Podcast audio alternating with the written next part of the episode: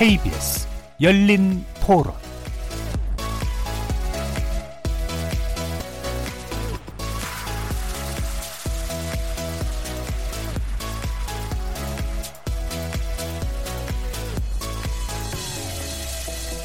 안녕하십니까. KBS 열린토론 정준희입니다.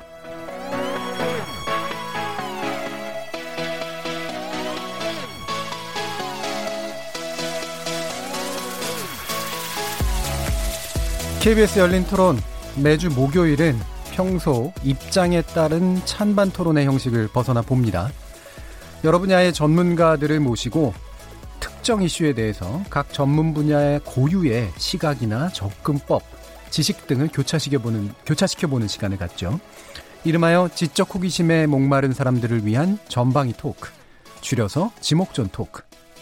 일부에서는 출연자 중 한 분이 골라주신 주제를 가지고 다양한 의견 나눠보고 있는데요. 홍콩 시위 다들 아실 겁니다. 약 석 달 가까이 이어지고 있었고요. 홍콩 정부는 심지어 계엄령 검토 카드까지 꺼내들었던 바 있는데요. 다행인지 시위에 불씨가 됐고 도화선이 됐었던 송환법을 철회하기로 결정했다고 합니다. 하지만 홍콩 시민들의 지향은 거기서 멈추고 있진 않은데요. 행정장관 직선제라고 하는 홍콩 역사에서 단 한 번도 갖지 못했던 시민의 정치적 권리를 위해 여전히 뜨겁게 불타오르고 있습니다. 그래서 오늘 출연자의 픽은 홍콩의 민주주의를 생각한다라는 주제로, 이번에도 실패하면 미래가 없다는 홍콩 시위대의 불안과 분노에 대해서 출연자와 함께 이야기 나눠보겠습니다. 이어서 이번 주 제작진의 픽은 가해자 없는 가습기 살균제 참사 8주기라는 주제인데요.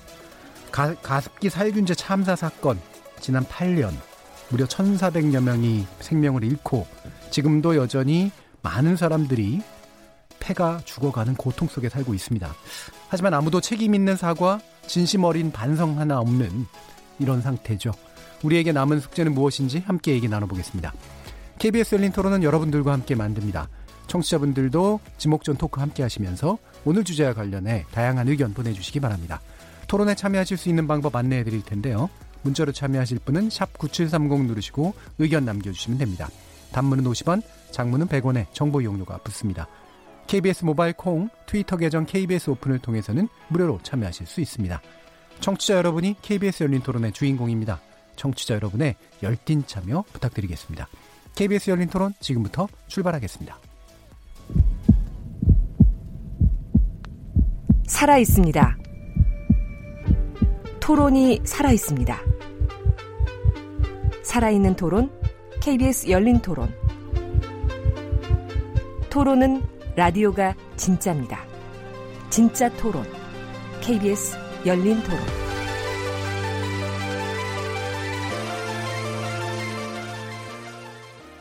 자, 그럼 먼저 오늘 함께 하실 분들 소개하겠습니다. 경제는 좌도 우도 없다. 참 좋은 경제연구소 이인철 소장 나오셨습니다. 안녕하세요. 이인철입니다. 자, 그리고 문화비평가 이택광 경희대 교수 나오셨습니다. 네, 반갑습니다. 이택광입니다. 나라를 걱정하는 과학자 이종필 건국대 교수 나오셨습니다. 안녕하세요. 이종필입니다. 자, 그리고 손정혜 변호사는 잠시 후에 태풍과 함께 올라오고 있다고 하니까요. 예, 같이 참여하도록 하겠습니다. 자, 이렇게 경제 전문가, 문화비평가, 법률 전문가, 물리학자까지 각기 다른 전공과 개성을 가진 네 분의 출연자와 함께 만들어가는 지적 호기심에 목마른 사람들을 위한 전방위 토크, 줄여서 지목전 토크. 오늘도 어떤 다양한 의견들이 쏟아질지 기대가 큽니다. KBS 1라디오 채널은 유튜브 영상으로도 생중계되고 있는데요. 유튜브에 들어가셔서 KBS 1라디오 또는 KBS 열린토론을 검색하시면 지금 바로 저희들이 토론하는 모습 영상으로 보실 수 있습니다. 구독 많이 눌러주시고요. 의견도 많이 남겨주십시오. 나중에 팟캐스트로도 들어오실 수 있고요. 매일 새벽 1시에 재방송도 됩니다. 자, 이렇게 함께할 방법까지 안내해드렸고, 지목전 토크, 출연자의 픽 지금부터 시작해보겠습니다. KBS 열린토론. 중국에서는 일개 한 개 나라로 가고자 할 거고, 그런 부분들이 젊은 세대들은 절대 그렇게 살 수 없잖아요. 체제에 대한 부분이 가장 크지 않을까. 왜냐하면 송환하면은 직접 컨트롤이 되는 건데, 자유랄까 권리랄까 이런 것들이 침해당할 수 있다라고 생각하기 때문이겠죠. 그 사람들의 생존권이 달린 문제라고 생각하고요. 또 어떤 제도나 이런 것들에 자기들을 좀 지키려고 하는 그런 본능적인 투쟁 아닌가 싶어요. 중국 쪽에 있으신 분들은 이제 홍콩이나 이런 데가 뭐 유입을 할 수 있는 일자리라든가 주거 환경, 그런 부분은 홍콩의 2030 세대가 분노하는 이유랑 한국의 2030 세대랑 비슷한 부분이 좀 많은 것 같기는 해요. 홍콩 계시는 분들이 자유를 맛본 사람들은 사회주의에 잘 안 갈라 하죠. 사회주의에 반대하는 그 자체는 생명을 걸고 해야만이 쟁취할 수 있고 또 그렇게 할 거예요. 홍콩이라는 나라가 자업 마켓도 어려운 상황인 것 같고요. 뭐 수년 동안 이제 부동산 가격도 너무 많이 올라서 뭐 밀리니엄 세대들에 대한 그런 불만 같은 것도 표출이 된 것 같고요. 홍콩 입장에서는 복속되는 것보다는 자유 쪽으로 하는 게 낫지 않겠어요? 87년도도 뭐 그때 군부 정권의 학생들 위주로 한 것처럼 거기도 뭐 젊은이들의 그런 사고가 그때하고 좀 유사하지 않나 그런 판단은 드네요. 송환법을 이제 완전 철회하고 한다고 하는데 뭐 타협점이 이루어지지 않겠나 싶어요. 예, 홍콩 사태, 홍콩 시위에 관련된 여러 가지 시민들의 의견도 있었는데요. 여러분들도 아마 관심이 많으실 그런 주제라고 생각을 합니다. 이 동아시아에서 이제 민주주의라고 하는 문제가 어떻게 가야 할 것인가에 굉장히 중요한 이슈를 던지고 있는데요. 이택광 교수님께서 오늘 이 주제를 선정하셨다고 들었습니다. 어떤 이유신죠? 네, 일단 홍콩에 제가 그 백만 시위가 있을 때 이 송환법과 관련돼서 제가 우연히 거기에 있었어요. 우연히. 네. 그리고 이제 제가 또 예전에 그 우산혁명이 일어났을 때 우산, 예. 그 노란 우산을 펼치면서 이제 시위를 벌였던 그 우산혁명이라고 이제 본인들이 부르는데, 그 일이 일어났을 때 거기에 참가했던 몇몇 그 지도자죠. 그러니까 물론 예. 이제 이건 단일 지도부가 있는 건 아닙니다. 지금 조시아 의원 같은 이 지도부가 굉장히 조명을 받고 있지만 한 그룹이죠. 그죠? 예. 이 그룹이 있는 것이고, 그 그룹의 몇몇 뭐 감옥에 이제 수감되기도 했지만 끝난 뒤에 그런 사람들과도 조금 교류를 했었어요. 그러니까 그래서 이제 관심을 갖고 있었고, 하필이면 또 제가 이제 컨퍼런스를 참석하러 갔었는데 그날 백만 시위가 일어나가지고 예.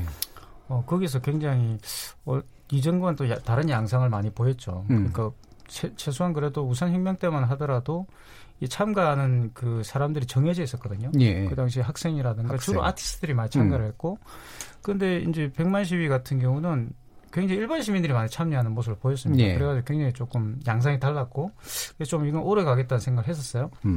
그게 이제 개인적인 이유였고, 두 번째는 이제 홍콩의 시위가 지금 일어나고 있는 그 송환법이라는 것이 계기가 되었지만, 전반적으로 지금은 이제 아시아 사회가 처해 있는, 그러니까 지금까지 아시아가 고도 경제 성장을 해왔지 않습니까? 예. 전후에 특히 이제 미국 주도였던 그런 뭐 냉전이라면 냉전일 수가 있고, 전후 질서 내에서 굉장히 많은 어떻게 보면 이 자유진영 내에 혜택을 받으면서 성장해 왔는데, 이게 어느 정도 이제 한계에 도달했잖아요. 예. 지금 보시면 아시겠지만 일본도 지금 새로운 방향 구상을 하고 있고, 미국 같은 경우도 지금 뭐 인도와 환태평이 물론 뭐 정확하게 지금까지 드러난 것은 없지만 그런 식의 기존의 어떤 그런 질서를 좀 바꾸려고 하는 그런 움직임들이 있습니다. 거기에 홍콩 시위가 좀 걸려 있는 거죠. 그러니까 지금까지 아시아의 발전을 추동해왔던 그러한 구조가 흔들리고 있는 와중에 지금 홍콩 시위가 터져나온 것이고, 예.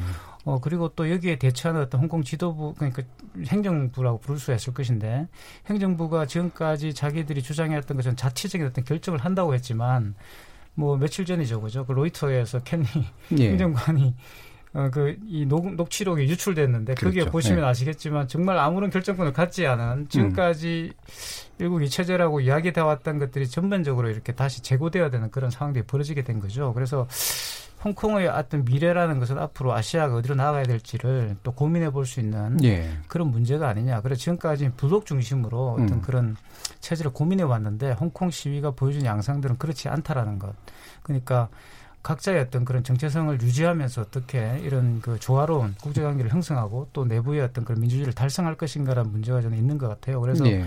뭐 지금까지는 대부분 어떤 냉전의 영향으로 어떤 진영론이었잖아요. 그러니까 미국 쪽에 서느냐 뭐 그렇죠. 중국 쪽에 서느냐 이런 문제였는데, 지금 전개되고 있는 국제적 질서의 양상들은 보시면 딱히 그렇게 어떤 진영으로 이렇게 해결되지 않는 그런 문제를 많이 발생하고 있고, 그리고 홍콩 같은 경우도 지금 어떤 부분은 우리가 지금 겪고 있는 문제하고 상당히 유사합니다. 그러니까 많은 부분 민주주의를 요구하는 부분, 예. 특히 자치를 요구하는 부분들은 우리가 겹치는 부분이 많이 있고, 특히 또 거기에는 몇몇 또 정치 세력들은 실질적으로 한국의 6월 항쟁을 언급하고 있어요. 그렇죠. 언급하고 있고 예. 그런 식으로 모델, 물론 다 그런 건 아닙니다. 그냥 무조건 동일하다 말할 수는 없겠지만 그럼에도 몇몇 그룹들이 여전히 한국의 민주화 모델을 또 모델로 생각하고 있기 때문에 그런 측면에서 또 이게 한국 우리의 또 문제와도 연결돼 있고요. 그리고 또 시민사회라 부를 수 있는 한국이 어떻게 보면 아시아 내에서 유일하게 나름대로 자체적으로 시민사회를 구축한 어떤 성공 사례에 속하기 때문에 이제 그런 부분에서도 홍콩에 있는 그런 민주화 지도 세력들이 상당히 좀 많이 참조를 하고 있다고 볼 수가 있죠. 그래서 네. 이런 문제들이 그냥 홍콩 문제라기보다는 전반적으로 우리의 어떤 미래와도 연결돼 있는 또 이 문제에 대해서 우리가 어떻게 바라봐야 될지를 고민하는 우리의 어떤 문제이기도 하고 또 이제 그런 것들을 함께 고민해보자는 취지에서 제가 선정하게 됐습니다. 예. 굉장히 많은 이유들이 들어가 있었네요. 예. 저는, 우리 같은 민주주의를 같이 좀 지원해주자 뭐 이런 정도로 얘기하실 줄 알았는데 냉전체제 해체. 그리고 복잡해진 어떤 이해관계, 그다음에 경제성장의 한계 이런 문제들까지 결합해서 결국은 이후의 질서를 어떻게 만들어갈 것이냐라는 데까지 연결이 돼 있다라고 이제 판단을 하고 계신 것 같아요. 그럼 일단 홍콩 시위 관련해서 몇 가지 좀 이제 짚어보아야 될 문제들이 있을 것 같은데, 약간 이제 전개 과정을 한번 보죠. 그러니까 지난 게 이게 상당히 좀 임재시 될 수 있다라고 생각했던 게 이게 이제 중국 오송 홍기가 불타는 장면이었는데 네. 이게 이제 중국이 가만히 있을 것이냐.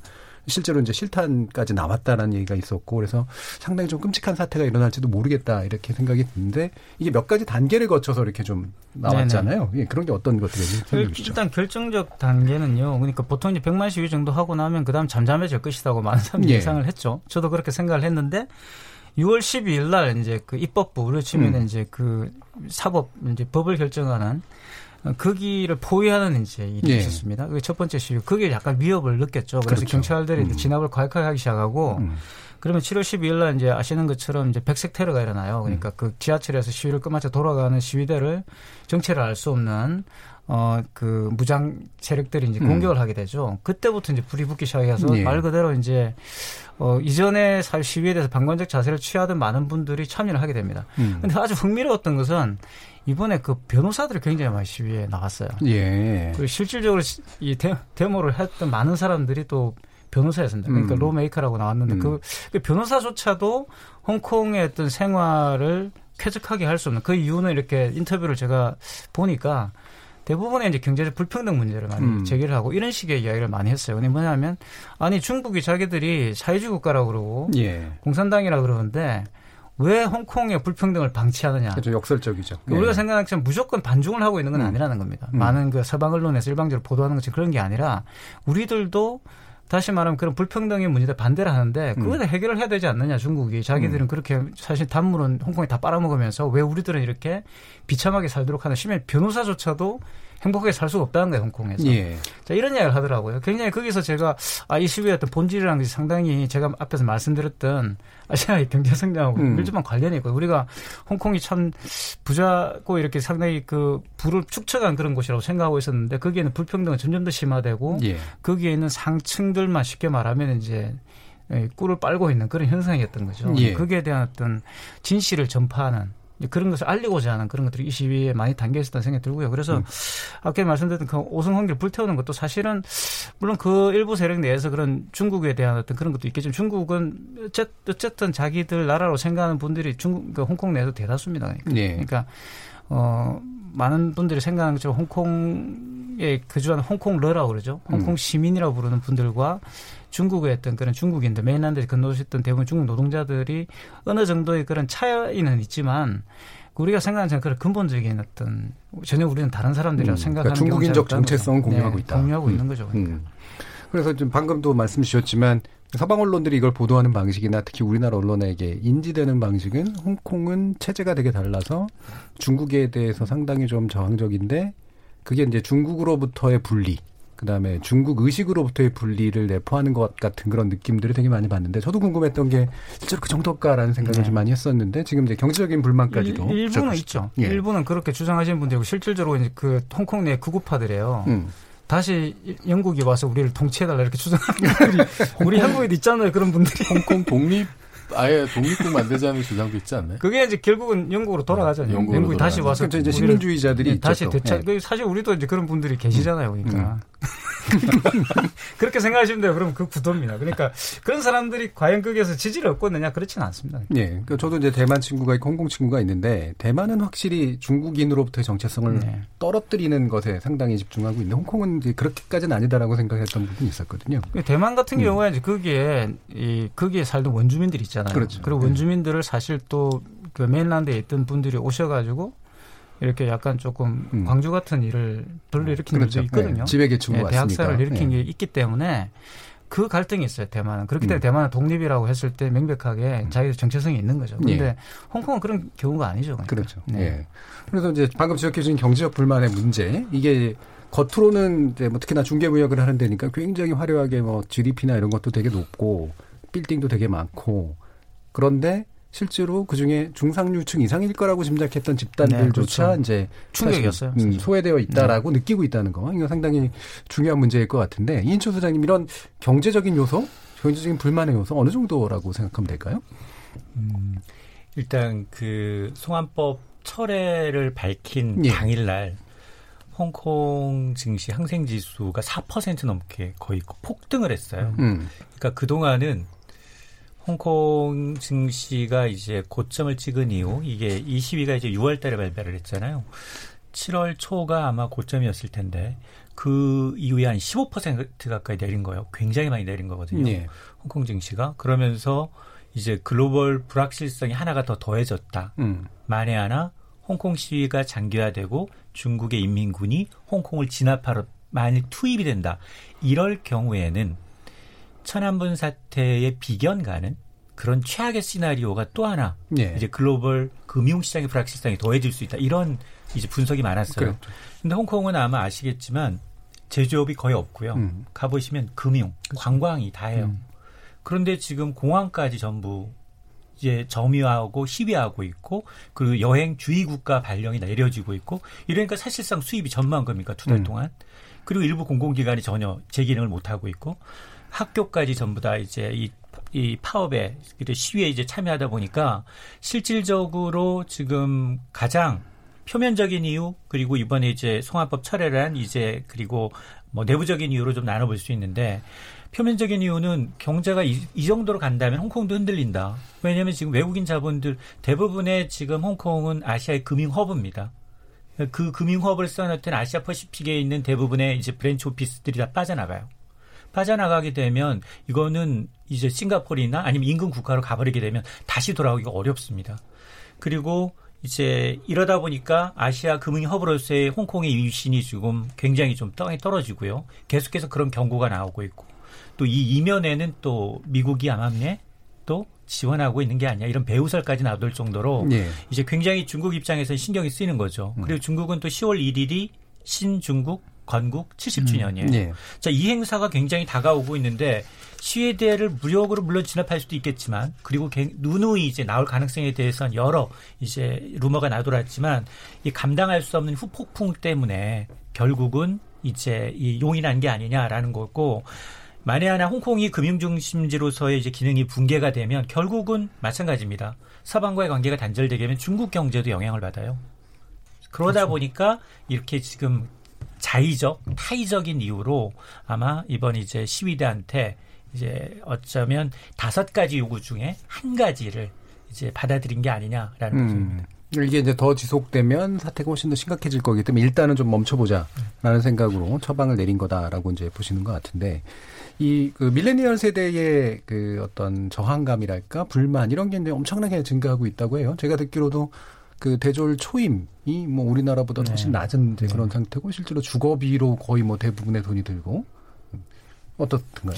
제가 이제 이건 또 사측인 건데 거기에는 모 대학에서 예. 저를 보고 좀 이 한국학과를 만드는데 한번 좀 와주시는 예. 이런 제안을 좀 매번 받은 적이 있어요. 그러니까 그래서 제가 이제 가려고 한번 해봤는데 물론 이 시비가 나기 예. 전이죠. 이 말이 안 되는. 집값이더라고요. 그렇죠. 예. 이 월세가 1,000만 원이에요. 방 3개짜리나 방 2개짜리 정도를 얻으려고 그러면 그 홍콩 서만에서 그럼 이제 딴 데를 가야 됩니다. 근데 가도 사실 한 뭐 기본에 한 500만 원 그러면 이게 안 되는 거죠. 이게 도저히 제 같은 사람도 가서 거기 살려고 그러면 안 못 살 수, 못 사는 거죠. 그러니까. 근데 거기에 계시는 분은 어디 갈 수가 없잖아요. 거기에 계시는 분, 거기에 태어나신 분들이니까. 그러면 그분들은 어떻게, 특히 젊은 이들 같은 경우는 특히 뭐 흙수저 집안에 태어났다 이러면 사실 뭐 아무런 희망이 없는 겁니다. 그게. 그래서 그게 저는 굉장히 누적되어 있었다는 생각이 듭니다. 그게 가장 크고요. 그래서 원래 홍콩이라는 곳은 제가 그 영국에 유학할 때 홍콩에서 오신 그 학생들, 유학생들 좀 만나봤었는데 친구들이죠. 근데 정말 정치에 대해서 전혀 관심이 없었어요, 그분들이. 그런데 홍콩이 그런 곳이었던 홍콩이 네. 이렇게 바뀔 것이라는 생각을 못했고 그런 것이 감지됐던 게 제 개인적 경험으로는 한 2012년 정도에 제가 홍콩을 갔을 때 그때 그런 이야기를 제가 얼핏 들었었거든요. 네. 그러니까 홍콩의 젊은이들이 밀레니엄 세대겠죠. 이제 생각이 많이 과거와는 다르다. 이 사람들이 굉장히 정부에 대한 불만도 많고 굉장히 그 앞으로 정치적인 어떤 요구들을 많이 할 것 같다 이런 이야기를 많이 했었어요. 주변에서. 그래서 과연 홍콩이 그럴까 했는데 진짜 그렇게 변화를 했죠. 그래서 말씀하신 것처럼 이 세대는 명백하게 불평등을 자기의 어떤 실존적인 문제로 그렇죠. 예. 감지하면서 성장한 세대다. 그래서 과거에 좀 제가 봤던 그런 홍콩의 홍콩 시민이라 부르는 사람들과 좀 다르지 않냐 이런 생각이 네. 들어요. 그러니까 지금 이제 아까 우산혁명 이제 언급을 해주셨었는데 이게 이제 79일 약 80일 정도 지속되다가 이제 미완으로 끝났는데 지금의 시위도 연속성은 있겠죠. 이제 그때 경험하고 이제 연관이 돼 있을 테니까 이종필 교수님이 보시기에 뭔가 이렇게 차이점이나 유사점 이런 게 좀 느껴지시나요? 일단 그 저는 그 사실 경제적인 문제는 이게 뭐 토대적인 문제잖아요. 예. 근본적인. 그 말하자면 이제 강물이 깊은 곳에서 흘러가는 어떤 이제 이런 거고 정치적으로 굉장히 이렇게 드러나는 거는 이제 강물 표면에서 일어나는 일이라고 저는 이제 그렇게 비유를 할 수 있을 것 같은데 사실은 경제적인 문제가 그런 뭐 살인적인 어떤 그 집값이라든지 뭐 이렇게 보면은 이제 홍콩의 아파트 사진 같은 거 보면 정말 어떻게 저기서 살까 싶은 굉장히 좁은 네. 근데 뭐 가격은 어마어마하게 비싸고 거기에 뭐 여러 명이 또 함께 네. 살기도 하고 만약에 네. 그런 문제가 없었다면은 좀 정치적인 불평등의 문제나 이제 일국 양제에서 오는 모순들이 좀 가려지거나 네. 좀 참거나 이제 불만이 있다 하더라도 뭐 이렇게 다른 방식으로 이제 해소할 수 있는 어떤 여지가 좀 있었을 텐데 이제 그런 것들이 없이 꽉 막혀 있으면은 그러면은 그 누적된 불만들이 이제 그런 정치적인 어떤 약한 부분을 찍고 이제 나올 수밖에 없거든요. 근데 그게 우산혁명 때는 사실 이제 뭐 또 가장 이슈가 됐던 것이 이제 그 행정장관 우리 손으로 뽑자라는 어떻게 보면 굉장히 그 자연스러운 예. 요구 조건들인데 그게 어쨌든 뭐 달성은 되지 못했습니다만 상당히 임팩트 있는 어떤 그런 경험을 남겼고 그 경험들이 홍콩 사람들에게 홍콩 사람들뿐만 아니라 전 세계 사람들한테 사실 좀 인상을 많이 남겼잖아요. 예. 그리고 이제 그 실제 홍콩 시민들은 그 기억을 공유하고 있다는 거, 경험을 공유하고 있다는 것이 저는 뭐 굉장히 큰 자산이 된 것 같아요. 그게 이제 그 올해 시위까지 이렇게 이어지게 된 거. 근데 그것이 구체적으로 진행되는 양상은 뭐 그때하고는 뭐 불과 한 5년 정도밖에 안 되지만은 이제 상당히 좀 뭐 세련된 방식으로 진화를 해야 됐다고 할지, 뭐 이제 그 우리가 촛불을 항쟁을 할 때 경험했듯이 이제 뭐 이제 완전히 이제 뭐 뚜렷한 지도부도 사실 뭐 이제 보이는 것 같지는 않고, 예. 밀레니얼 세대라고 하는 사람들이 모바일 어떤 그 기기로 무장을 해서 그거를 충분히 적극적으로 활용해가지고, 시위를 뭐 만들어내고 그거를 또 전 세계에 알려내고 이제 이런 모습들은 불과 5년 새 상당히 좀 이렇게 진한 모습들이 아닐까. 하지만은 어쨌든 근본적으로는 이게 결국은 그 이번에도 사실은 뭐 1차적인 요구 조건은 그 이제 송환법 폐기였지만은 거기 이제 5년 전에 해결하지 못한 그 행정장관직의 그 이제 직선제 문제, 이거 사실 네. 여전히 지금 걸려있는, 그러니까 저번에 못했던 거, 이번에 다시 한번, 좀 쟁취를 하자. 그게 근본 그 직선제 문제는 그 일국 양제에서 홍콩의 자치권이 어느 정도까지 이제 허용이 될 것이냐, 안 될 것이냐는 가장 크리티컬한 문제잖아요. 네. 그래서 요게 해결이 되지 않는다면, 어떤 형태로든 서로가 만족해서 해결이 되지 않는다면은 이게 좀 약간 잦아들고 잠재되더라도 다시 또 제3의 어떤 그 새로운 시위, 새로운 요구들이 터져날 수밖에 없지 않느냐. 또 그때는 훨씬 더 지금보다 더 진보된 형태로 또 세련된 방식으로 아마 시위가 또 진행되지 않을까 뭐 그런 생각이 듭니다. 그러니까 시민들이나 민중들의 시위가 이렇게 지속되려면 불만이 일단 잠재해 있어야 되고 사실은 이제 지향이 또 이제 있어야 되잖아요. 이 불만과 지향이 또 너무 떨어져 있으면은 사실 지속되기도 어렵고 그런데 지금은 일단은 송환법에 관련된 문제였었지만 궁극적인 지향은 이런 이제 직선이라든가 이제 자치의 문제 이런 거로 이제만 되긴 될 텐데 어떻게 보세요? 예전에 우리 같은 경우도 80년에 그 서울역 회군 사건이라든가 87년에 이제 그때는 호원철폐라고 하는 게 이제 굉장히 중요한 지향이 잘 됐기 때문에 어느 정도 멈췄다 나갔다 이런 게 가능했었는데 지금 어느 정도까지 갈 것 같으세요? 저는 일단 이 직선제 이거는 제가 볼 때 한국 민주화 시위에서 약간 배운 전략이라는 생각이 들어요. 그러니까, 예. 일단 직선을 하겠다라는 것이고 그 다음에 이제 문제들은 그 다음에 이제 생각하겠다라는 거죠. 일단 우리가 자치를 한 뒤에 우리들 스스로가 우리 주권을 결정할 수 있게 되면 그때 이제 그와 관련된 공론을 만들 수가 있는 거죠. 예. 그러면 이제 이 홍콩 내 시민사회가 만들어질 수 있는 거예요. 그러니까 우리가 착각하면 안 되는 게 영국이 통치할 때 그러면 홍콩에 과연 그런 민주주의가 있었느냐? 그렇진 않습니다. 그렇죠. 홍콩에 계신 분들도 그건 다 잘 알고 있어요. 예. 그러니까 그때 영국이 사실 지금의 어떤 이 캐리란보다 행정관보다 더 사실은 자유를 허락하지 않았다는 것을 다 알고 있고 그 당시 또 영국 경찰이 얼마나 무시무시합니까? 그죠? 그런 것들을 다 경험했기 때문에 거기에 대해서 그렇게 순진하게 생각하지는 않습니다. 그러니까 그리고 또 이제 저는 그렇게 일단 직선제가 쟁취되고 완전한 자치 주권을 획득하게 되면 우리가 예상하는 것보다 더 굉장히 폭발적인 그런 민주주의 요구가 나올 거라는 생각이 들어요. 왜냐하면 일단 굉장히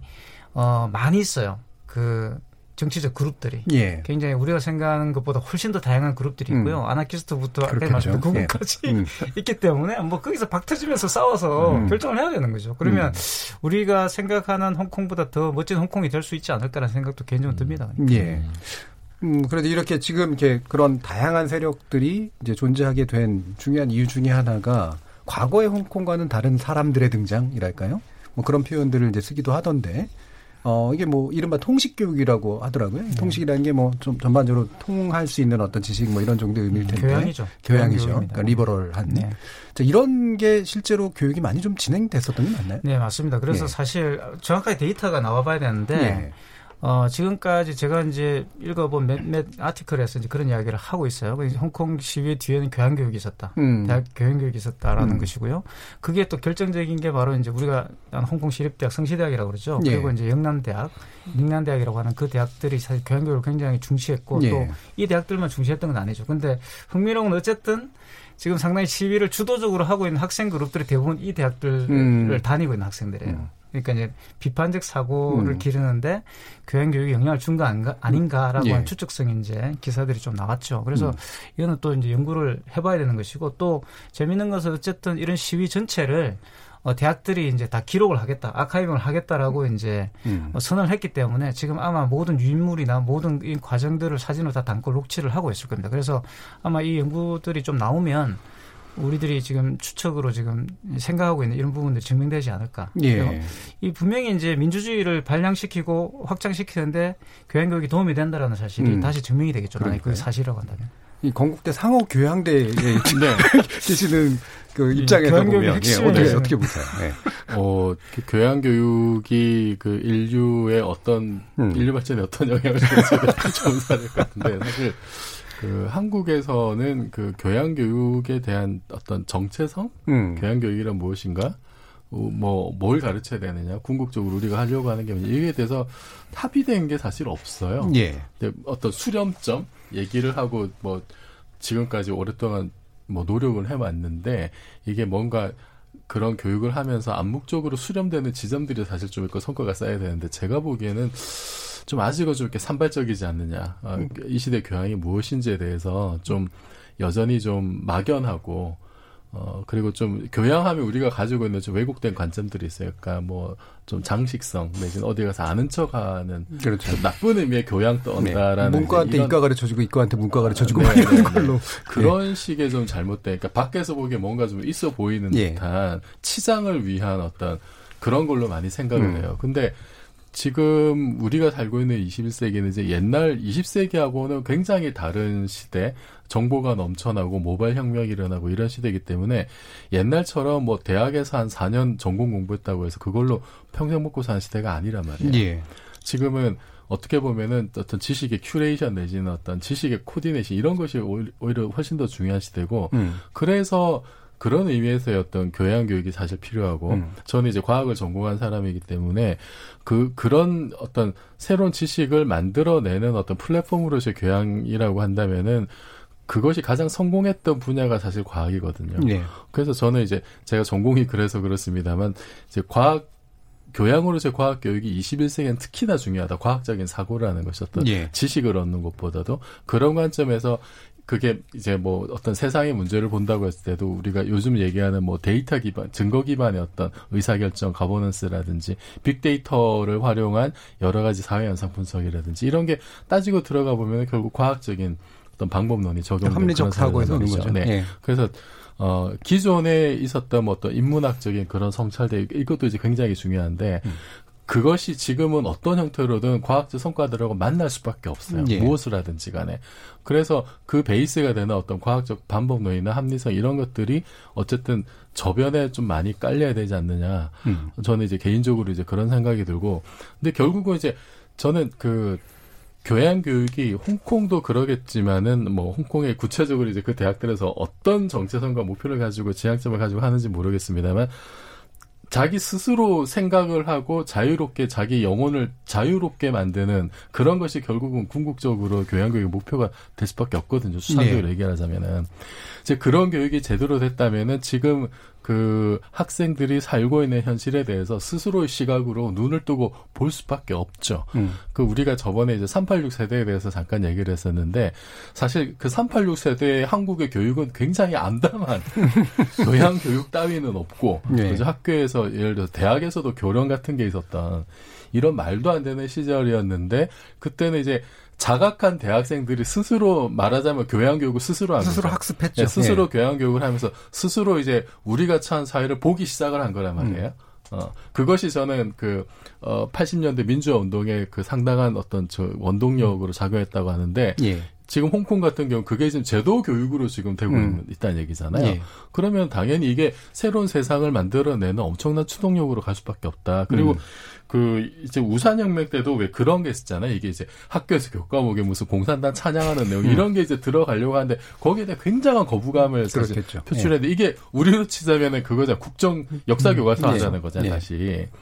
이것이 이게 자유로운 영혼을 길러내는 지향점으로서의 교양 교육에 완전히 반하는 거거든요. 예. 그래서 이런 교육들이 되면은 이제 그런 정말로 이제 중국 본토에서 옛날에 해왔듯이 그런 정말 안 좋은 의미의 공산주의식의 어떤 그 방식, 통치나 교육 방식 이런데 뭐 자연스럽게 이 거부감이 들 수밖에 없고 그것이 체제에 대한 어떤 좀 고민 그리고 자치권의 확대 이렇게 좀 자연스럽게 연결될 것 같습니다. 예. 그러니까 교양이라는 게 단순히 다양한 분야에 그냥 지식 자랑하는 게 아니라 결국 합리적 사고의 토대를 둬서 주어진 것을 뒤집어보는 태도겠죠. 그러니까 네. 비판적 사고를 하게 되고 따라서 이제 뭔가 자신의 자유를 구속하는 것들에 대한 저항감이 자연스럽게 생겨날 수밖에 없는 그런. 아주 교양에 대한 자부심이 넘치는 이야기를 잘 들었고요. 그러면 이쯤에서 한번 그 청취자분들의 의견 한번 또 들어보고 가죠. 정의진 문자캐스터. 네, 안녕하십니까. 문자캐스터 정의진입니다. 홍콩의 민주주의를 생각한다란 주제로 청취자 여러분이 보내주신 문자 소개해드리겠습니다. 먼저 유튜브로 의견 주신 아미리다 청취자분. 홍콩을 응원합니다 해주셨고요. 유튜브로 의견 주신 탕탕이 낙지님. 저도요 응원합니다 홍콩 해주셨네요. 콩 아이디 자중하자님, 홍콩의 문제는 우리의 문제입니다. 관심 있게 지켜봐야 합니다. 유튜브로 의견 주신 손요나 청취자분, 영국령 홍콩이 중국으로 넘어가면서부터 홍콩의 문제는 터지게 돼 있었다고 봅니다. 유튜브로 의견 주신 이창섭님, 중국은 공산당이 지배하는 자본주의 국가입니다. 그러나 중국 정부의 공식 입장은 정치적으로는 공산당 일당이 주도하는 사회주의, 경제적으로는 자본주의를 표방하는 사회주의 시장경제 국가입니다.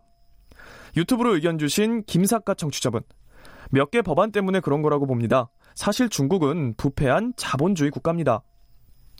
콩 아이디 3699님, 홍콩 송환법 반대 시위 참여자들을 보면 밀레니얼 세대들이 많은데 10대 중반 청소년 시기부터 꾸준하게 자유민주주의에 관심들이 있었다고 하더라고요.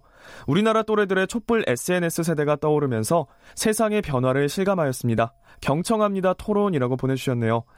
콩 아이디 김종문님, 현재 홍콩 사태는 일자리 경쟁이 큰 자리를 차지하고 있다고 봅니다. 본토의 저임금 훈련된 노동자들과 경쟁해야 하는 홍콩 시민들 입장에서 피해 의식이 클 듯합니다. 일단 임금 격차에서 패배하니까요. 네, KBS 열린토론, 지금 방송을 듣고 계신 청취자 모두가 시민논객입니다. 문자는 샵 9730으로 참여하실 수 있고요. 단문은 50원, 장문은 100원의 정보 이용료가 붙습니다. KBS 콩, 트위터 계정 KBS 오픈을 통해서도 무료로 참여하실 수 있습니다. 청취자 여러분들의 날카로운 시선과 의견 기다립니다. 지금까지 문자캐스터 정의진이었습니다. 예, 여러 가지 의견들 들어봤는데요. 아까 이제 경제적 불만 얘기했었습니다만 저도 짧게 이제 홍콩을 갔다 왔을 때 느낀 건 굉장히 화려해 보이는 그런 이제 좋은 집들이나 큰 빌딩들이 사실은 다 외국에서 온 주재원들이 아주 비싼 렌트를 지불하고 이제 있는 거였고, 홍콩 젊은이들이나 현지인들은 사실은 맥도날드의 점원으로 대접을 해주는 이런 정도의 이제 구조를 가지고 있는다라는 느낌을 되게 많이 받았거든요.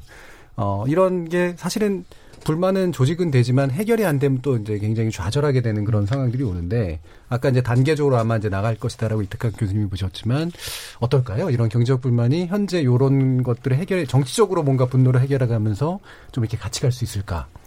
근데 이제 아까 전에 그 이념 말씀하셨는데요. 네. 사실 그게 지금 홍콩 시위대 내에서나 또는 그걸 주도하는 세력들 내에서 합의가 돼 있지는 않습니다. 그러니까 그게 네. 좀 상당히 좀 우려스럽죠. 네. 그러니까 또 지금 또 시기가 안 좋잖아요. 그렇죠. 그래서 우리는 그래도 자유민주주의 체제라는 어떤 명백한 어떤 그 목표가 있었지만 지금 이제 홍콩 같은 경우는 사실 그런 것을 합의하기가 굉장히 힘들어요. 그게 이제 조금 앞으로 지켜봐야 될 거죠. 예. 청취자들 의견까지 받아봤고요. 또 홍콩은 또 민주주의의 어떤 연대에도 필요하지만 또 우리가 함께 이 냉전 이후의 질서들을 잡아가는 과정에서 주목하면서 같이 나아가야 될 그런 부분들인 것 같습니다. 주목전 토크 출연자의 픽 함께 고민해봤고요. 여러분들은 KBS 열린토론과 함께하고 계십니다.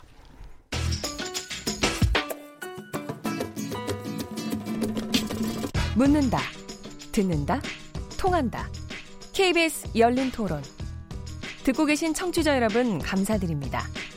들으면서 답답한 부분은 없으신가요? 궁금한 점은요? 그렇다면 함께 토론에 참여하시죠. 유료 문자 샵 9730을 이용하시면 됩니다. 단문은 50원, 장문은 100원의 정보 이용료가 있습니다. 스마트폰 어플리케이션 KBS 모바일 콩을 통해서도 무료로 참여하실 수 있습니다. KBS 열린 토론은 언제나 열려 있습니다. 듣고 계신 KBS 열린 토론은 매일 밤 1시에 재방송됩니다. 가해자가 없는 피해자는 있을 수 없잖아요. 어떻게든 가해자를 찾아내서 응징하는 게 옳다고 생각합니다. 진상규명 빨리 해야죠. 그 민간 차원에서 제대로 이루어지지 않을 때는 국가가 나서서 빨리 이루어지도록 하는 게 옳다고 생각합니다. 중요한 거는 지금 그 피해자는 그야말로 절실하잖아요. 정부에서 적극적으로 나서가지고 모든 국민이 체감하고 느낄 수 있도록 해결해야 되죠. 기업은 정부 탓을 하고 정부는 기업 탓을 하고 이런 걸 봤는데, 누구 하나 정말 성의 있는 답변, 책임을 지려고 하는 의지 보이지 않는 거에 대해서 대기업을 위한 정책, 봐주기식, 나만 아니면 돼, 이런 것들 때문에 가습기 문제뿐만 아니라 다른 것들도 계속 나오고 있고 뭐 해결이 안 되는 부분이라서 안타깝게 생각하고 있습니다. 자, 두 번째 지목전 토크 시작해보겠습니다. 지적 호기심에 목마른 사람들을 위한 전방위 토크. 두 번째 주제는 가해자 없는 가습기 살균제 참사 8주기입니다. 참 좋은 경제연구소 이인철 소장, 문화비평가 이택광 경희대 교수, 물리학자이신 이종필 건국대 상호경영대 교수, 그리고 방금 합류해 주신 한국여성변호사 이사이신 손정혜 변호사, 이렇게 네 분과 함께하고 있습니다. 손정혜 변호사님, 뭐 태풍 때문에 늦으셨나요? 지방재판을 갔다가 지방재판, 올라오는 네. 길이었는데요. 어마어마한 차량을 뚫고 그렇죠. 목숨을 걸고 왔는데 오면서 이 방송을 들으면서 왔거든요. 네. 처음으로 지목전 토크를 이제 제 혼자서 들어봤는데 일단 네 분의 목소리가 굉장히 듣기 좋은 감미로운 목소리라는 점을 여기서 듣는 거랑 또 차 안에서 듣는 게 다르더라고요. 예. 그래서 되게 좋게 듣고 왔는데 오면서 한 흰머리가 한 50개쯤 생기는 불안불안하죠. 네, 뭐 심장이 조그라드는 느낌이었습니다. 예. 자, 그 가습기 살균제 사건, 이게 지금은 좀 이렇게 이 생각만 하면 사실은 좀 가슴 좀 먹먹해요. 저는 이 사건 자체가 그냥 참사로뿐이 이해가 안 되는데, 이인철 소장님, 이게 대체 어떤 전개 과정을 겪은 건지 좀 설명 좀 하시죠. 이렇게 어려운 주제를 간단하게. 예. 이게 가습기를 주로 사용하시는 분이 어떤 분일까요? 그리고는 병자건 어린아이거나. 그렇죠. 영유아나 예. 아니면 임산부, 그다음 노인분들, 요양하시는 분들. 이런 분들이에요. 근데 가습기의 특성상 24시간 틀어놔야 돼요. 근데 사실 물이 고이면 균이 생기게 생길 수 있고 그 균을 없애기 위해서 첨가하는 물질이 바로 가습기 살균제예요. 예. 근데 이게 지금 가습기 살균제를 만드는 회사, 원료물질을 만드는 회사는 SK 케미칼이라는 회사인데 1994년부터 만들어서 이걸 공급을 해온 겁니다. 이미 원료 자체를. 네. 예. 그런데 이 사건이 발생된 건 2011년 4월이에요. 이게 산모 4명이 원인 불명의 폐질환으로 사망하면서 불거집니다. 야, 도대체 왜 똑같은 이유로 사망을 하지? 거슬러 올라가 보니 아하, 이게 원인 이상의 폐손상의 원인이 가습기 살균제로 추정된다. 뭐 이런 내용이 나온 겁니다. 근데 문제는 이게 지금 얼마나 퍼졌는지 일단 환경보건시민단체의 그 통계를 좀 보게 되면 이 SK케미칼의 전신이 유공이었습니다. 1994년도에는. 예. 이 판매 중단됐던 게 2011년이었는데 20가지 종류. 연간 60만 개가량이 판매된 거예요. 예. 그리고 이 가습기 살균제 이용한 사람이 800만, 적게는 890만, 많게는 1000만이 넘었다는 겁니다. 그러면서 지금 정부가 정확한 이제 사실 사망자 통계가 없어요. 거의 한 1,500여 명에 달하지 않겠느냐 추정만 하고 있습니다. 그런데 이제 아마 지금 관심 있게 뉴스를 보셨던 분들은 이 8월 말이었죠. 27일과 28일 진상규명을 위한 청문회가 있었어요. 근데 이때조차도 가해자가 너무 떳떳해요. SK케미칼과 애경산업이 참여를 했는데 굉장히 뭐 조사 기업과 그리고 이제 공정거래인의 유착 정황도 드러나고요.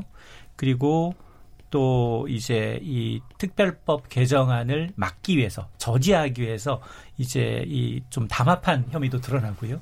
여기에는 검찰, 환경부, 공정거래위원회 뭐 이런 야당 정치인, 언론, 법률사무소까지 유착이 돼 있습니다. 네. 그러다 보니까 이게 원인 규명이 늦어졌을 뿐만이 아니라 지금도 문제는 재발 방지와 그리고 이제 피해자 구제 대책이 나와야 되는데 이게 없습니다. 그러니까 참 별별 가지 문제들이 이렇게 참 얽혀버린 건데 일단은 좀 과학적으로 한번 좀 풀어보죠. 이게 원료 자체가 이제 독성 물질이잖아. 이게 어떤 정도의 독성 물질인지 그리고 우리가 당장 뭐 직관적으로 생각해봐도 폐라고 하는 그러니까 뭔가 호흡하는 기관이라는 게 굉장히 취약할 수밖에 없는 조건인데 이게 왜 우리는 그때 그냥 너무나 자연스럽게 그걸 사용하게 됐을까라고 하는 이런 거. 네. 이종필 교수님 어떻습니까? 그 이제 원인이 되는 물질이 이제 되게 이름이 어렵더라고요. PHMG, PGHG 이런 물질들이 있고 이게 그 처음에는 이제 독성 연구를 했는데 다른 독극물에 비해서 유해성이 낮다. 그 낮다는 게 이제 어떤 의미냐면은 그 피부에 묻었을 때나 입으로 예. 들어갔을 때 그때 다른 물질들에 비해서 이제 독성은 5분의 1에서 10분의 1인데 상대적으로 살균력은 높고 뭐 물에 잘 높고 그러면 이게 좋은 게 아니냐. 이렇게 그냥 막연하게 생각을 했던 거예요. 만약에 이제 이 첨가물로 그냥 가습기를 세척을 했다. 예. 세척만 했다 그러면은 굉장히 효과가 있었을 텐데. 예. 문제는 이게 물에 첨가가 돼서 녹아가지고 이제 만약에 이제 초음파 발생을 하는 거면은 초음파로 그 저기 가습기를 만드는 거면은 이제 이걸 굉장히 그 물 분자를 이렇게 해가지고 이 분무해서 뽑아져 나오는 거기에 이 그 이 유해 물질도 이제 같이 섞여가지고 이제 폐로 들어가게 되는 예. 호흡기로 들어갔을 때 이 물질의 독성이 어떻게 되냐. 여기에 대한 고민을 안 했던 거예요. 그러니까요. 그냥 뭐 피부에 묻거나 이제 그냥 입으로 들어갔을 때 유해성이 없으니까 그걸로 그냥 끝 하고 안심을 해버린 거죠. 이제 예. 이게 흡입이 됐을 때 거기에 대한 생각을 잘 안 한 것 같아요. 그러니까 뭐 한두 명이 안 하는 건 상관이 없는데 예를 들어서 이거 이제 관리 감독하는 정부 부처라든지 아니면 전문가들이 사실 또 문제 제기를 좀 했었는데도 요게 지금 안 됐다는 게 좀 문제가 있는 것 같고, 그리고 그 이 물질 말고도 이제 또 문제가 됐던 게 그런 게 있죠. 이제 CMIT하고 MIT라는 물질이 있어요. 또 이름이 클로로메틸이소티아졸리논. 메틸이소티아졸리논 이름도 어렵습니다. 물리학자신데 화학교 몸수하시죠.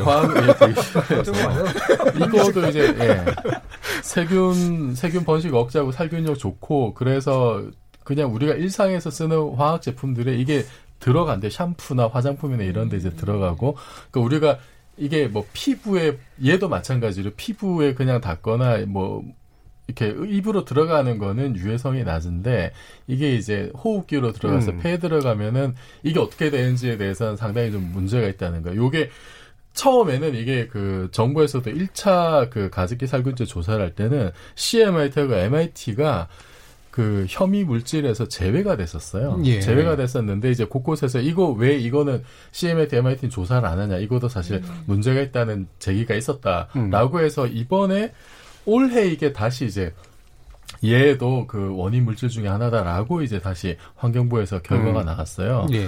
근데 참 이게 아쉬운 게 아까 94년 말씀하셨는데 94년에 처음 나온 제품 중에 하나 가습기 매트지 이런 거 만들 때 그때 원인 물질 중에 하나가 CMIT가 MIT인데 요거를 만든 회사가 이제 미국의 로맨하스라는 회사가 이제 이거를 상품으로 만들어가지고 팔고 있었는데 이거를 들여와서 이제 가습기 살균제를 만들었단 말이에요, 우리나라에서.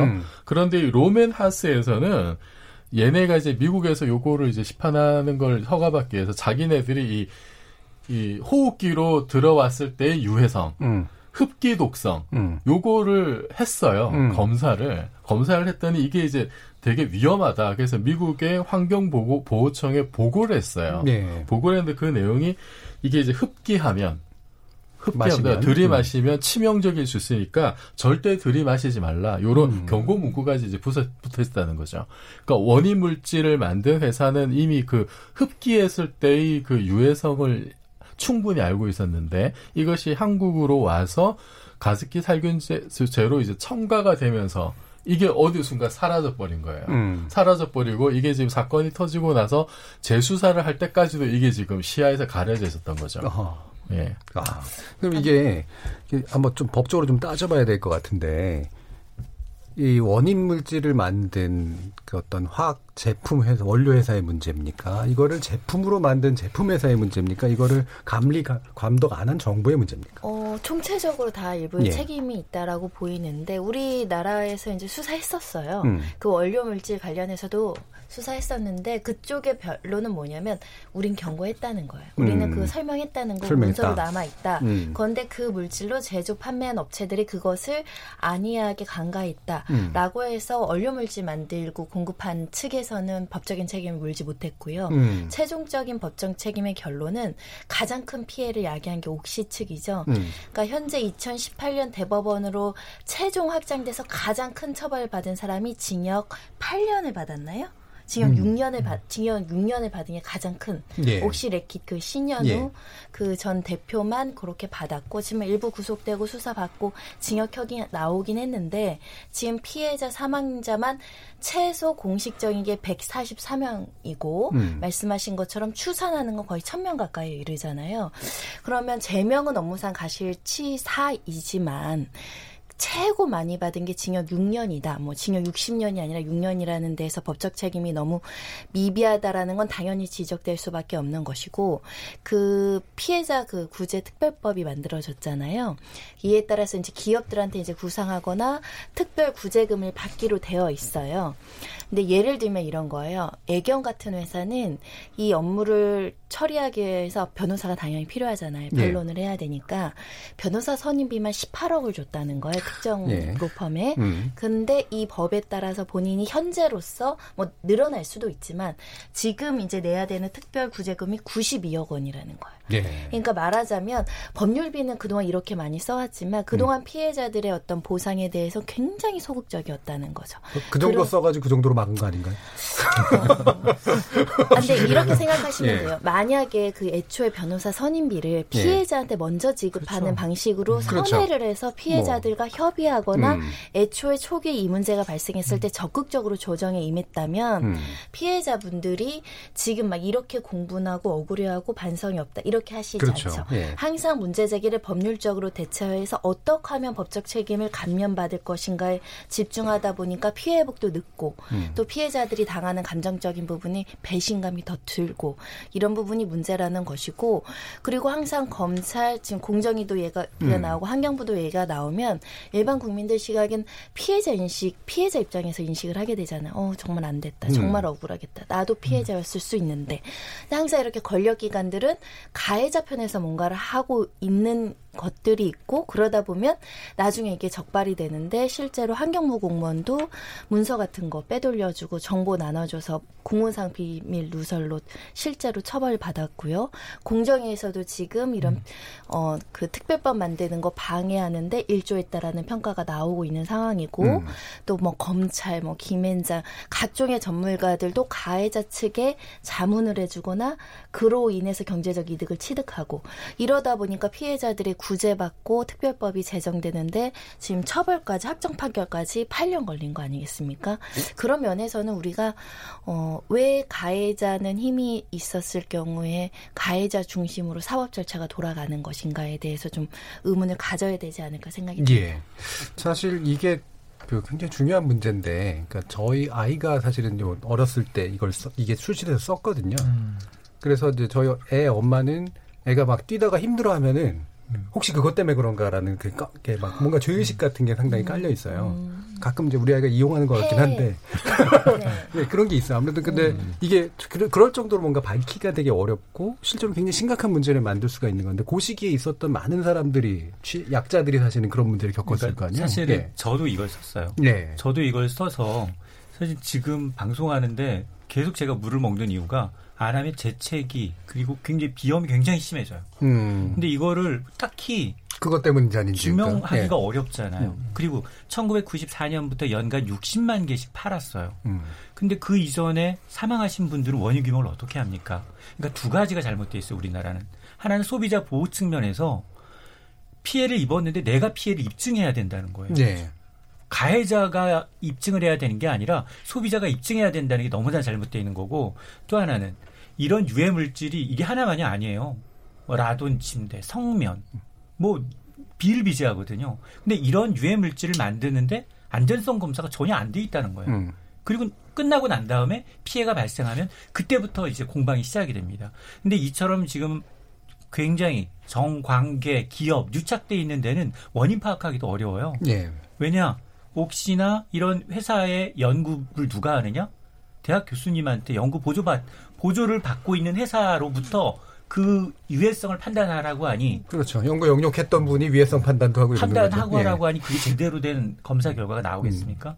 그러니까 이게 구조적인 문제가 계속해서 하나 둘씩 터지고 있는데, 결론을 보면 이렇게 너무 이제 우리가 흔히 아까 이제 최고 연간 한 1,000명 정도 이상 노출됐을 수 있고, 그나마 지금 뭐 폐가 굉장히 굳거나 굉장히 폐가 이제 줄어들어서 고통받고 있는 사람들도 있는데, 앞서 이제 손 변호사가 지적해줬던 것처럼 이런 것들에 대한 어떤 피해 보상이나 이게 전혀 재발방지 대책이 마련되고 있지 않다라는 것도 더 큰 문제라는 겁니다. 예. 이택광 교수님, 이게 어떻게 보세요? 그러니까 사회적으로 봤을 때 물론 이제 선진 사회가 되면 될수록 여기에 대한 민감도도 높아지고 책임성도 높아지는 건 사실인데, 사실 이제 방금 말씀해 주신 거 보면 이제 상품도 워낙 다양하고 여러 가지 자본주의 경제 체제 안에서 국가가 사실은 개별적으로 다 개입해가지고 해결할 수는 없는 조건, 이런 게 사실 근본적인 원인도 좀 있잖아요. 그렇죠. 그렇잖아요. 이제 이 사건을 지켜보면서 사실 왜 이런 태도를 취한지를 이해가 잘 안 되더라고요. 쉽게 말하면 궁극적으로 손 변호사님 말씀하셨지만 크게 본다면 일찍 이 문제를 아주 기업들이 주도적으로 했더라면 뭐 사실 이 정도로 이렇게 문제가 확전되지도 않았을 것이고, 사실 제가 볼 때는 혼미로 막을 수 있는 걸 가래로도 못 막는 그런 상황을 만들었다고 생각이 들어요. 그러니까 저는 거기에 뭐가 있냐 그러면 뭐 여러 가지 법적인 문제도 있고 하겠지만, 사실 저는 일단 철학 부재라고 생각을 해요. 그러니까 기업을 하는데 그 기업의 어떤 목적이 뭐냐라고 했을 때 대부분 이윤 추구 위에는 없다는 거예요. 그러니까. 내가 이윤을 추구하고 그걸 또 이윤 추구하는 기업들을 또 훌륭한 기업이라고 우리가 또 띄워주는 게 또 있고, 그리고 그런 어떤 발전 패러다임을 계속 벗어나지 못한다는 거죠, 우리가. 그게 몸은 선진국이 되었는지 모르겠지만 계속 그런 어떤 철학 부재의 어떤 마인드는 저는 계속 지금 가지고 있다. 그리고 이 기업들도 저는 처음에 이런 문제가 발생했을 때 본인들 입장에서 생각하면 이윤 추구를 하기 위해서 발생한 불가피한 일이 되는 거죠. 예. 그러니까 책임 회피를 할 수 있다고 생각하는 것이고, 또 이인철 소장님 말씀하신 것처럼 이게 이제 피해자가 입증해야 되니까 뭐 설마 이렇게까지 입증하겠냐, 이렇게까지 가겠냐 이렇게 생각. 분명히 자문을 다 구해봤을 거예요. 그러니까 다 뭐 전문가들 만나가지고 이게 뭐 이렇게 입증이 될 수 있는 거냐 하면은 대부분들이 그렇게 설명을 했을 겁니다. 모든 문제는 손익 계산의 네. 문제로 보는 거죠. 그렇게 네. 계산을 해버렸을 거예요. 그러니까 이게 제가 다른 나라에서 제가 경험했던 건, 이런 말 선진국이라고 부르는 나라에서 봤을 때 이런 일은 사실 불가능하죠. 이런 문제가 발생하면 사실 그 기업이 문을 닫아야 돼요. 사실 이런 일이 발생하면 기업이 모든 네. 사재를 털어서 피해자들에 대해서 적극적으로 구제하고 예. 피해 구제를 위한 방지 대책을 협의체를 구성해서 만드는 게 선진사의 모습이거든요. 근데 우리 기업들이 이 사건 때문에 어떤 협의체를 구성했냐면 특별법 저지 협의체를 만들었어요. 자기들 이윤 추구하는 협의체를 만드는 거야. 이게. 그러니까 이 특별법을 개정하는 걸 막기 위해서 전방위적인 로비를 한 정황들이 나오거든요. 근데 생각해 보시면 어떤 회사가 국민들한테 신뢰받는 것도 중요하잖아요. 그 가치의 신용도 그쵸. 평가해서. 그러면 지금 이미 가장 많이 돈을 내고 있는 데가 옥시예요. 674억 원. 이걸 애초에 인과관계가 입증이 됐잖아요. 그러면 이 정도 피해를 우리가 예를 들면 1,000억대로 2,000억대로 기업들이, 모든 관련된 기업들이 그 인과관계 그쵸. 책임 소재를 하겠다. 그리고 뭐 나중에 법적인 문제는 또 정산하면 되는 문제니까요. 예. 그런 의지를 보였더라면 이게 2011년에 인과관계에 대한 문제가 나왔는데 2016년에야 이뤄서 검찰 조사가 시작되고 그러면서 이 특별법 나오고 피해 배상되고 소송 들어가게 된 거거든요. 2011년에 정리가 됐을 수도 있었다는 문제죠. 예. 아니 근데 저는 약간 좀 의아한 부분이, 물론 이제 기업의 그런 윤리 이런 것도 중요하긴 한데, 그렇게 상식적인 윤리를 지키지 않았을 때 법체계가 엄중하게 책임을 묻고 예. 이제 이런 사건이 터졌을 때 말씀하셨듯이 정말로 이 사후 대책까지 완벽하게 그 기업이나 오너가 사재를 털어서라도 이거를 다 피해 구제를 할 수 있는 그런 제도가 미비한가요? 아니면 제도가 있는데 이게 지금 법 집행이 안 되는 건가요? 제도는 미비하죠. 왜냐하면 관리 감독이나 그 당시 가장 큰 문제가 됐던 게 화학물질 관리법이 너무 느슨하고 보고가 안 돼 있고 원물질에 대한 원료를 우리 국가기관이 제대로 검토하거나 보고할 의무가 충분히 되어 있지 않는 제도였기 때문에 환경부 입장에서 우린 그래서 제대로 검토를 못했습니다. 이렇게 나오는 거였고요. 두 번째는 기업이 적극적으로 피해 구제에 나서지 않는 이유가 우리나라가 소위 말하는 그 징벌적 손해배상이 없잖아요. 네, 그러니까 버티고 법원에서 인정하는 건 굉장히 소극적이거든요. 네. 그것도 인과관계가 입증이 증거로서 모든 게 완벽하게 되면, 그러니까 버티는 겁니다. 그러니까 그 어떤 기업이 잘못하더라도 그 거기에 대해서 책임을 물을 수 있는 제도가 미비하다 지금. 그런 말씀. 기업이 취득했던 이득에 비하면 그 타격은 미비하다는 거죠. 네. 그러니까 버티는 게 이익이 되는 걸 경험하죠, 사실은. 그러니까 변호사를 그렇죠. 선임해서 법률적으로 대응을 하는 거죠. 그리고 버티다가 뭔가가 정리가 되면 그 부분에 대해서는 법에 따라서 그 현행 제도에 따라서 배상과 보상은 하지만 그게 선제적이거나 충분한 구제가 아니라는 거죠. 예. 근데 그런 법 만들자 그러면은 경제도 어려운데 왜 그러니까, 기업을 네. 힘들게 하냐고. 기업 프렌들리하지 않다. 징벌적 손해배상은 거의 한 15년을 주장을 한 거예요. 시민단체에서. 그렇죠. 예, 오래됐었죠. 예. 근데 지금 징벌적 손해배상 중에 일부만, 한 특별법에서만 징벌적 손해배상이 가능하고 그것도 직접 손해의 3배. 근데 미국은 10배, 뭐 100배 이러잖아요. 그런 부분들이 기업들이 어떤 사고에 대한 예방, 범죄에 대한 예방, 피해에 대한 예방을 소극적으로 하게 하는 문제이기도 합니다. 사회가 복잡하면 사실은 일일이 예방한다는 건 거의 불가능에 가까운데, 이제 문제는 문제가 발생했을 때 사후 대처가 예방 효과를 가질 수 있도록 이제 만들어줘야 되는데, 이제 그게 안 되고 있는 게 지금 핵심적인 이제 문제잖아요. 그러면 사실 또 저는 또 의아스러운 게, 이게 2011년 사건인데, 이제 와서야 진상 규명을 위한 청문회가 만들어지고, 이제 와서야 뭔가 법적 조치나 이런 것들이 그나마라도 좀 더 이렇게 진전되고 이런 식의 상황들이 생기는 이 기간 동안에 이른바 국가 내지 정부는 뭘 한 건가? 그러면 예를 들면 법도 그렇게 느슨하고, 네, 판결을 내리는 방법도 사실 판사들도 사실 기업에 커다란 위해를 주는 판결 잘 못 내리거든요. 그다음에 국민들의 사실은 마음 태도도 많이 그렇고, 국가도 좀 그렇고. 그래서 뭔가 그래 피해 입은 사람은 억울하지만 살 사람은 살아야지 뭐 이런 식의 이제 태도 같은 것들이 굉장히 좀 만연해 있지 않은가 이런 생각이 좀 들거든요. 사실 좀 사각지대에 있었죠. 예. 그러니까 이제 피해자분들이 나오셔가지고 이렇게 시위도 하시고 그랬지만 언론 보도도 잘 안 됐어요. 그렇고요. 저는 이게 바로 이제 탐사 보도가 필요한 이유인 거죠. 그렇죠. 이게 탐사 보도를 해야 되는 것이고 사실 이게 유해물질 관리와 관련돼 있기 때문에 사실 이게 그냥 가습기 살균제 문제만이 아닙니다. 그러니까 손 변호사님 지금 말씀하셨지만 그런 게 관리가 안 되고 있다는 거잖아요. 법령도 미비하고 지금 그와 관련된 것이 안 되고 지금 그러면 왜 안 됐는가부터 해가지고 모든 게 사실은 탐사 보도의 대상이 돼야 되는 거죠. 네. 언론들이 이걸 파헤치고 그렇죠. 그와 관련된 국민들의 어떤 공론을 만들고 이런 것들이 이루어져야지만 좀 더 안전한 사회로 갈 수 있다는 생각이 들어요. 이번에 특히 그 일본 수출 규제 때문에 네. 이번 새롭게 알게 됐잖아요. 우리가 그렇죠. 그 석탄재를 섞어서 콘크리트를 한다는 사실을. 제가 이상하게 새 아파트를 들어가면 제 알러지가 굉장히 심해지더라고요. 예, 제가 그래서 항상 새 아파트를 들어가는데 이유가 있었던 거예요. 그러니까 그런 것들이. 그러면 이건 누가 책임져 주는 거예요. 그러니까. 그럼 뭐 건설사는 왜 그렇게 했으며 그걸 허락해 준 국가는 또 뭐며 그런 걸 방치하고 있는 정부기관들은 또 뭐냐. 그럼 국민 건강은 또 뭐가 되며 그러면서 또 그런 국가 위기 상황이면 국민들이 대동단결해서 뭐 국가의 경제를 이렇게 세웁시다 이런 소리를 한다든가.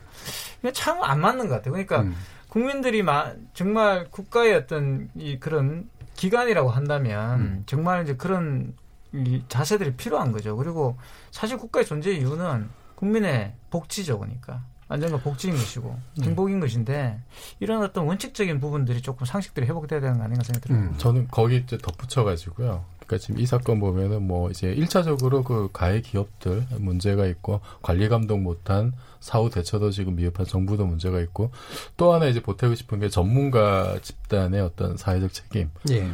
뭐 물론 이제 경고 뭐 음성을 전혀 안 낸 건 아니겠지만은 좀 미흡하지 않았느냐. 그리고 실제로 그 유해성 검사를 이제 그 회사에서 의뢰를 받아가지고 용역 검사를 했는데. 그러면은 이 이해 충돌 때문에 그 결과를 얼마나 신뢰할 것인지는 당연히 의심을 가질 수밖에 없잖아요. 근데 지금 이 서울대 이제 조모 교수 연구팀 같은 경우는 이제 따로 또 별도로 수천만 원을 받고 아예 데이터를 조작을 해서 검찰에 이제 기소가 돼가지고 1심은 그 보니까 뭐 수뢰 후 부정처사, 증거 위조, 사기 3개 혐의로 기소가 됐다가 1심에서는 다 유죄 판결을 받았는데 2심에서는 그 중에 하나만 인정이 되고 이제 그 집행유예로 풀려났더라고요.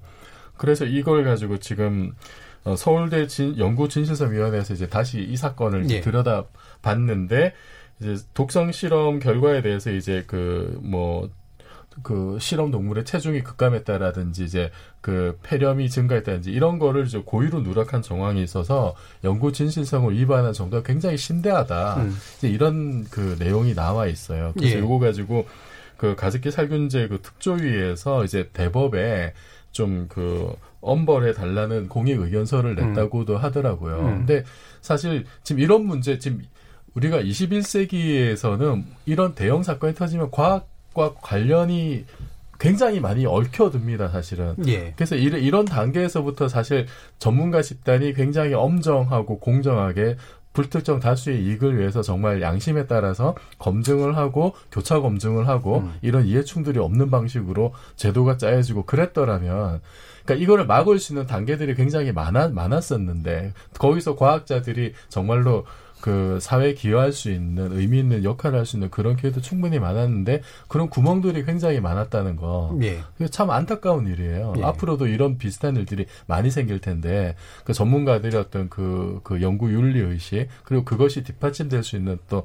어떤 제도적인 장치 이거 다시 한번 좀 고민해야 될 것 같습니다. 그러니까 지금 뭐 현재 뭐 이런 얘기 하고 싶진 않습니다만 언론을 뒤덮고 있는 공직자에 관련된 네. 책임의식, 윤리의식, 도덕감각 이렇게 민감하면서 네. 사실은 이 문제들에 대해서 보도하고 있는 언론, 책임지려고 하는 어떤 윤리적인 걸 물으려고 하는 태도 이런 게 없는 상태 참 갑갑한 것 같습니다.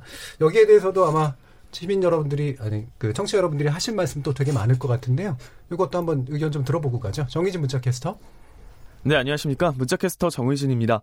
가해자 없는 가습기 살균제 참사 8주기에 대해 청취자 여러분이 보내주신 문자 소개해드리겠습니다. 먼저 유튜브로 의견 주신 손요나 청취자분. 태풍과 함께 손정혜 변호사 도착해주셨고요. 유튜브로 의견 주신 양재수 청취자분도 늦게라도 뵈니까 반갑습니다라고 보내주셨네요. 유튜브로 의견 주신 아미리다 청취자분. 저도 두 아이의 엄마인지라 가습기 살균제 참사는 너무 안타까운 일입니다. 게다가 가해자들은 서로 책임을 미루고 있으니 하루속히 해결 방법이 나오길 바랍니다. 대기업들 정말 반성해야 하고 신중하게 제품 만들길 간곡히 부탁드립니다. 콩 아이디 6177님, 원인 없는 결과는 없습니다. 가해자들은 사과하는 마음을 가져야 합니다. 콩 아이디 3699님, 가해자 없는 가습기 살균제 고통에 그간의 아우성이 귓가에 울리네요. 생명윤리, 우리 시대의 거대한 화두라고 봅니다. 평생을 산소통을 끼고 살아야 하는 아이, 환경부는 환골탈태하시기 바랍니다. 유튜브로 의견 주신 아수라 청취자분, 가습기 문제는 현 정부 탓이라기보다는 마땅히 책임을 느껴야 하는 공무원들의 자신들의 직무를 방관한 사건이라고 봅니다. 고구마가 썩으면 칼로 썩은 부분을 도려내고 먹을 수 있지만 가습기 사건은 병든 폐를 도려내라는 걸까요? 가습기 살균제 참사는 아픔이고 눈물입니다. 유튜브로 의견 주신 호호하하 청취자분, 어떤 정부가 됐던 잘못된 부분에 대한 책임을 묻는 과정은 엄격히 해야 한다고 봅니다. 라고 보내주셨습니다. 네, 지금까지 문자캐스터 정의진이었습니다. 예, 청취자들 의견도 좀 받아봤는데요. 이 사건을 이런 식으로 또 그냥 처리하게 되면, 위야무야하게 되면 일본의 미나마타병에 관련된 사건, 그 경험을 되밟는 것이 된다라는 그런 지적도 있어요. 이 부분 손 변호사님 좀 소개해 드릴까요? 그러니까 일본에서 이제 이 미나미타병이라고 한 공장에서 폐수를 방류했는데 거기에 각종의 화학물질, 독성물질이 있었던 겁니다. 그래서 일본에서 어마어마한 피해가 발생을 했고 이 중독된 물고기 폐류를 먹고 이제 주민들이 각종의 휴증이나 각종의 질병, 감각장애, 언어장애, 각종의 질병에 시달리게 된 사건입니다. 이것도 70년대부터 2000년대까지 수많은 소송과 수많은 운동을 겪고 나서야 그 여러 차례 재판에서 피해자들이 승소를 했고요. 결국 마지못해 일본도 국가 책임을 인정을 했습니다. 하지만 굉장히 뒤늦은 해결이죠. 그리고 배상이나 이런 문제도 정치적 해결을 통해서 이제 합의하고 이렇게 됐는데 이렇게 그 어떤 피해를 인정하고 배상하고 국가 책임 인정되기까지 수십 년이 걸린다는 것은 선진 국가에선 굉장히 부끄러운 일이죠. 그렇죠. 그런 면에서도 우리 지금 민사적으로는 국가 배상 책임 소송에서 지기도 했지만 이 가습기 살균제 문제는 정부에서 적극적으로 해야 되고 이미 문재인 대통령이 사과도 했었습니다. 근데 사과를 넘어서 국가의 책임 그리고 국가 기금으로 어떤 배상 조치 이런 것들도 좀 필요하지 않을까 생각이 들고 나아가선 직접적인 가해자인 그 기업이 살인 행태 이런 부분에 대한 특별법 제정 이야기도 나오고 있기 때문에 저희가 제도 개선을 해서 다음에는 이런 일이 없도록 그렇게 해야 되지 않을까 합니다. 이택광 교수님, 이 경제 성장을 중요시하면서 아까도 말씀드린 우리의 정신 상태가 사실 알고 보면 이런 건 언제나 덮을 준비가 돼 있는 어떻게 해결해야 될까요? 저는 어쨌든 기업 중심의 이윤 중심의 이런 생각들을 상생의 정신으로 좀 바꿔야 된다. 기업 이 잘 되려고 그러면 이제는 무조건 그렇게 이윤 추구만을 해가지고는 기업이 성장할 수 없잖아요. 그렇게 해서 이제 성장은 불가능하잖아요. 그래서 더 패러다임 전환이 와야 되고요. 그래서 이제 아까 교양 말씀도 하셨지만 조금 더 이제 더 나은 삶을 위한 그런 철학에 동참하는 기업들도 이제 그러니까 사회적 기업으로서의 어떤 역할들을 해낼 수 있는 그런 자세가 필요한 거 아니냐. 예, 그게 저는 지금 단계인 것 같아요. 네, 저는 그 피해자들의 목소리에 다시 한번 좀 귀를 기울여야 될 것 같은데 지금 피해자들을 원하는 것 중에 하나가 피해자 범위를 너무 좁게 지금 잡고 있는 거 아니냐. 예. 지금 폐질환만으로. 예. 근데 지금 이 제품이 나온 게 벌써 몇십 년 됐고 그동안에 어떻게 이게 피해가 됐는지 전신질환에 어떤 영향이 미치는지 조사도 안 되는데 이런 것 좀 철저하게 역학조사도 사실 필요가 있을 것 같고 또 지금 환자들 등급제로 나눠가지고 지금 차등해서 그렇죠. 지금 지원을 하거나 하는데 이것도 환자들이 그 피해자들 입장에서 굉장히 좀 이렇게 불편하고 네. 예. 그리고 사실 직접적으로 지금 생계 문제나 이런 데도 사실 영향이 있을 수가 있고 그래서 우선은 지금 피해자들의 목소리에 한 번 더 좀 귀를 기울이자 저는 그 말씀 꼭 드리고 싶습니다. 예. KBS 열린토론 매주 목요일 지적 호기심에 목마른 사람들을 위한 전방위 토크로 여러분들을 만나고 있는데요. 오늘은 홍콩의 민주주의를 생각한다. 그리고 가해자 없는 가습기 살균제 참사 8주기 두 가지 주제를 가지고 다양한 의견 나눠봤습니다. 오늘 함께해 주신 이인철 소장님, 문화평가이신 이택광 경희대 교수, 이종필 건국대 교수, 그리고 손정혜 변호사 이렇게 네 분 모두 감사합니다. 수고하셨습니다.